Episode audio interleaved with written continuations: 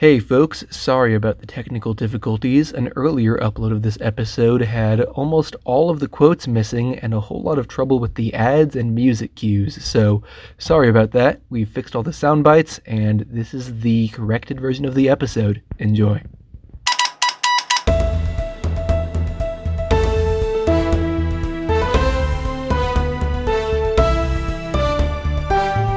Hello, you're listening to the Washington Weekly Review. I'm the Southeast Iowa Union's Kalen McCain. It's the week of April 29, 2023. Our local stories this week feature the new Washington County Attorney, Washington High School construction, and a requested book ban in Kalona. All that and more after the big picture.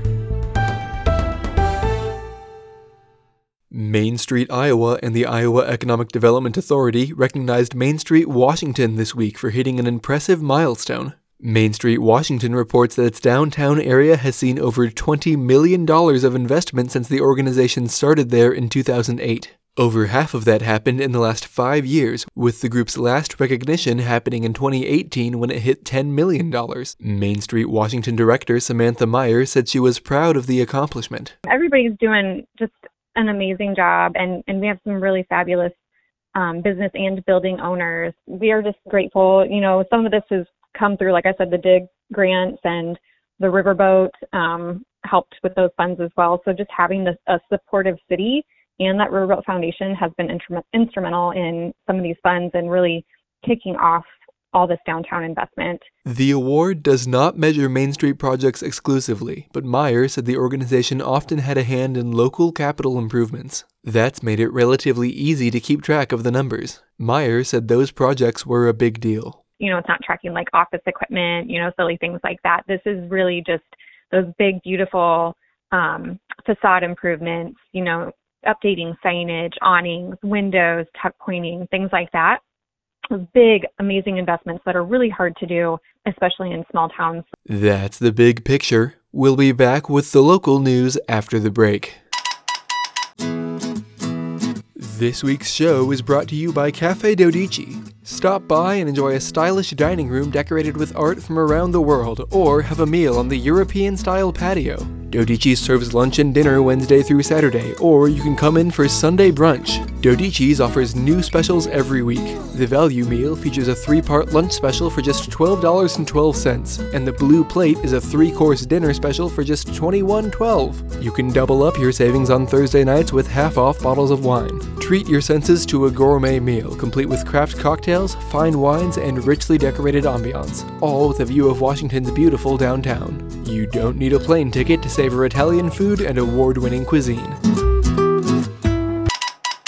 Nathan Rep took an oath of office on Monday, formally taking his position as Washington County Attorney. The former Scott County Assistant Attorney was appointed to fill a vacancy in March after the departure of John Gish.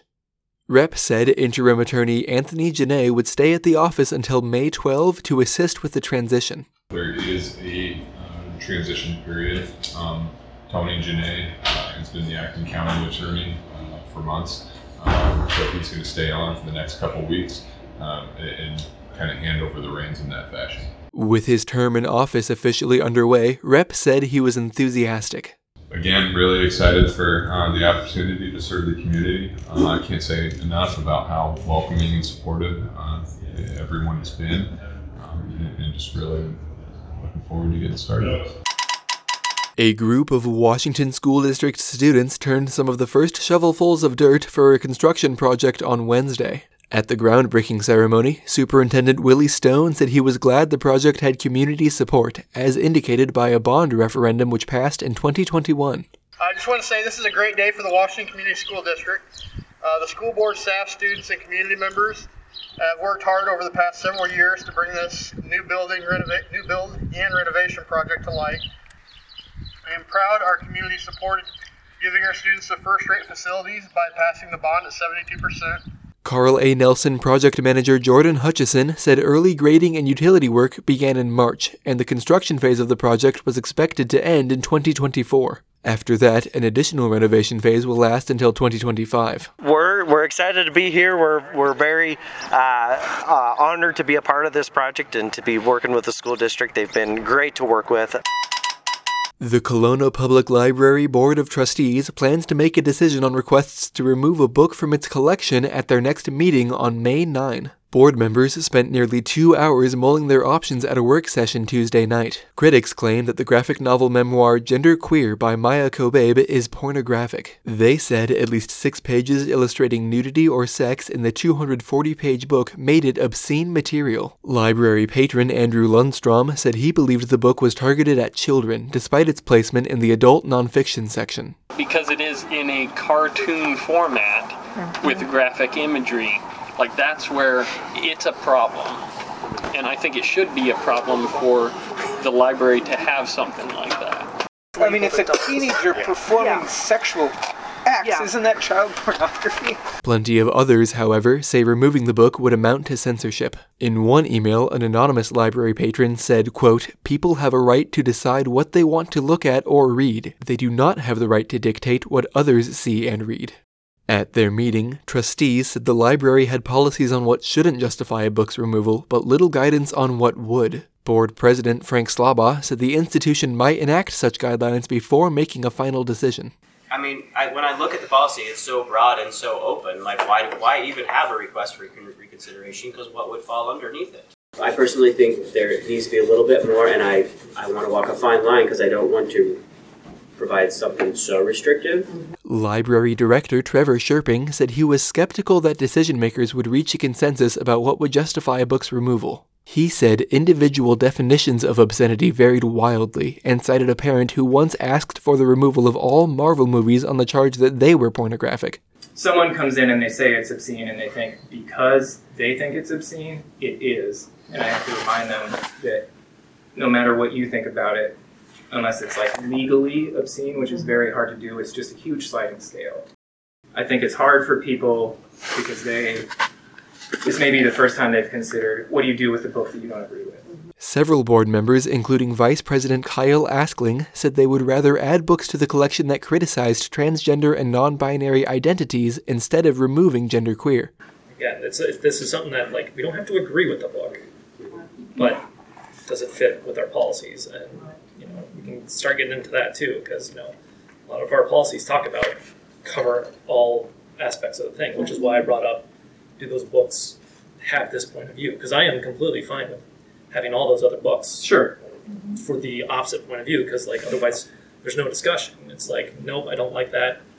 That that side of the discussion is just gone. That's the local news. We'll be back with the best news I've heard all week, right after this. Todd Hahn Construction is an award winning custom home builder with a 28 year history in the greater Iowa City area. Hahn's goal is to build you the finest quality custom home while providing you with a positive experience along the way. It's one of the many reasons they've been named the Iowa City Area Home Builder of the Year time and time again. A custom home is more than just a house, it's the culmination of a dream and years of hard work.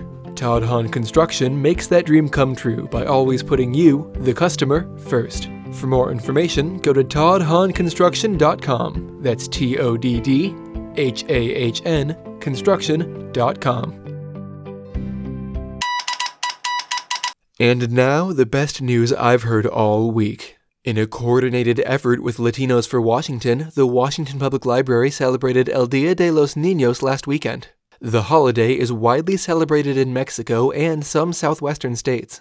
Library Director Carrie Ann Siegfried said she was glad to see it observed in Washington for the first time this year. We were happy with it. it I mean, the families who came just had a wonderful time.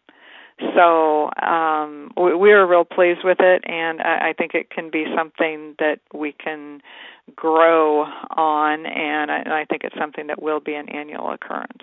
Latinos for Washington President Sonia Leva said it was eye opening for the kids who attended it's good to celebrate different cultures and what different cultures do. And i feel like living in the united states you know that's what we're all about is embracing and celebrating um, and acknowledging other cultures that's what makes it beautiful to show our younger generations that hey you know it's okay that we're all different